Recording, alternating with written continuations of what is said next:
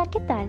Mi nombre es Arely Brito Puga y soy estudiante de séptimo semestre del Grupo A en la Universidad Benito Juárez García. El presente es dirigido a la materia de estomatología legal y forense, impartida por el doctor Fernando Ochoa Ramírez. Hoy hablaremos sobre las marcas de mordida. Nos referimos a marcas de mordida aquel método de identificación basado en la individualidad de la dentición humana. Estas son causadas por uno o varios dientes, solos o en combinación con otras partes de la boca. Pueden estudiarse en la piel de la víctima o en la del agresor, y también en restos de comida encontrados en la escena del crimen. La importancia de la distorsión. Las marcas de mordida no son estables siempre tenemos dos tipos de distorsión. La distorsión primaria. Este es en el momento en que se produce la mordida y es producida por la modificación de los tejidos y el movimiento de la víctima.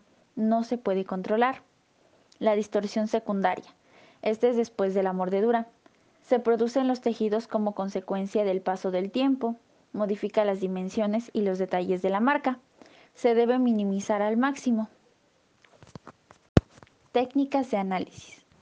Tenemos las técnicas clásicas, que son indirectas o directas. Las directas comparan el modelo de los dientes del sospechoso con marca de mordida o fotografías. Las indirectas se basan en la comparación de registros indirectos de la mordida del sospechoso con la marca de mordida o fotografías de la misma. Estas facilitan la comparación, pero tienen ciertos errores. La primera es la superposición transparente o trazado. Ese es el trazado de la dentición del sospechoso en una lámina de acetato sobre el modelo. La número dos, superposiciones transparentes sobre fotocopia. Ese es el trazado de la dentición del sospechoso en una lámina de acetato sobre una fotocopia del modelo. Este evita la dificultad del trazado a mano alzada sobre el modelo transparencias o superposiciones fotográficas. Este, en esta la fotografía sobre transparencia de la dentición del sospechoso facilita la comparación con la marca de la mordida. 4. Superposiciones generadas por fotocopiadora. Es una impresión sobre transparencia de las superficies oclusales del modelo del sospechoso. 5. Entintado es el entintado de las superficies oclusales del modelo del sospechoso y fotocopia del mismo con el papel de transparencia. La número 6, el empolvado. Este es el empolvado de las superficies oclusales con un polvo revelador de huellas dactilares y fotocopia del mismo con el papel de transparencia. Las superposiciones radiográficas se toma un registro en cera de la mordida del sospechoso directamente o también puede ser obtenida del modelo. Se rellenan las indentaciones con el polvo radiopaco y se toma una radiografía. Este método nos genera una superposición muy nítida, pero debemos de tener en cuenta la consistencia de la piel o los alimentos y la cera, lo que podría provocar distorsiones e inducirnos a algún error. El tipo de cera también influye en la calidad de nuestro registro, se puede mostrar más fiable la cera más, cera más dura que la blanda, ya que se distorsionan en el registro. En las técnicas modernas tenemos como número uno las superposiciones generadas por el ordenador. Estos han demostrado errores muy mínimos y una mayor fiabilidad que los otros métodos indirectos pero contienen un elemento de subjetividad al seleccionar los perfiles de los bordes de la mordida a mano alzada. Estos se aproximan más a la realidad que las fotografías y las otras superposiciones. Número 2. Escáner tridimensional.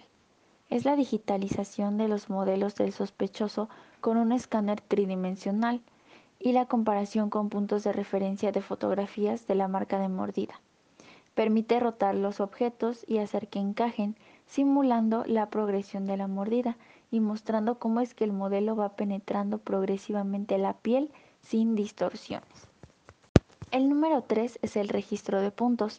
Este toma los registros del agresor en cera doble con aluminio para controlar la penetración, señalado de puntos de referencia y mediciones de los dientes, como por ejemplo el arco dental es descrito en coordenadas X y Y con la comparación de la mordida. Número 4. Réplicas acrílicas transparentes de los modelos del sospechoso Número 5. El ADN.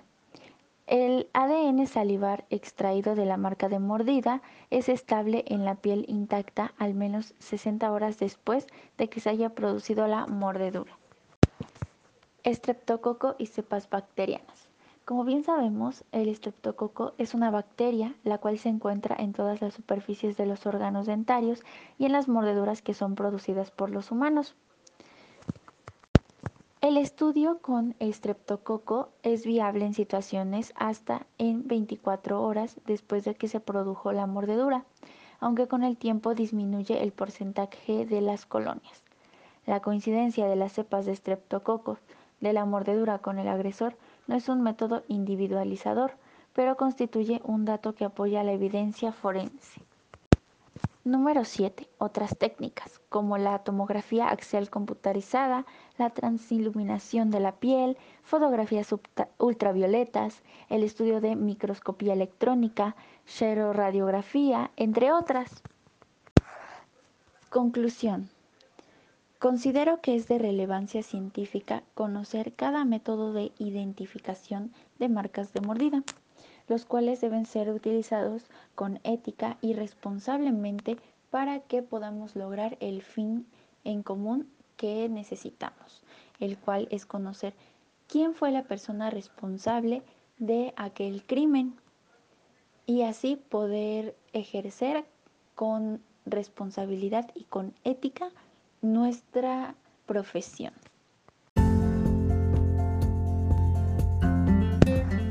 Agradezco mucho la atención prestada y espero que nos puedan acompañar en el próximo episodio.